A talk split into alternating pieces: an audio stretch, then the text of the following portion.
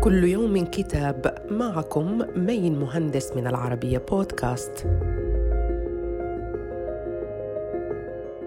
نتناول اليوم كتاب الأروقة السوداء. للأديب المغربي محمد النعمة بيروك.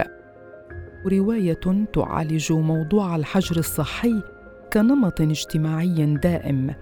تعيش فيه الشخصية الرئيسية حياتها اليومية باستمرار وتبرز من خلالها معاناتها.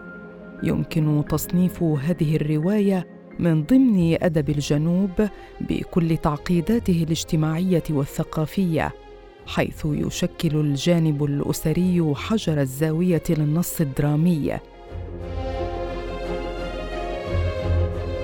يتناول الكتاب حياة أسرة جنوبية تعيش تحت وطأة رتابة قاتلة إذ لا يغادر أفرادها عتبة البيت. هذا النمط من الحياة حول الأحلام البسيطة إلى كوابيس وهو ما يعكسه بطل الرواية. صدر الكتاب عن دار راشد للنشر والتوزيع بدولة الإمارات العربية المتحدة وإلى اللقاء مع كتاب جديد.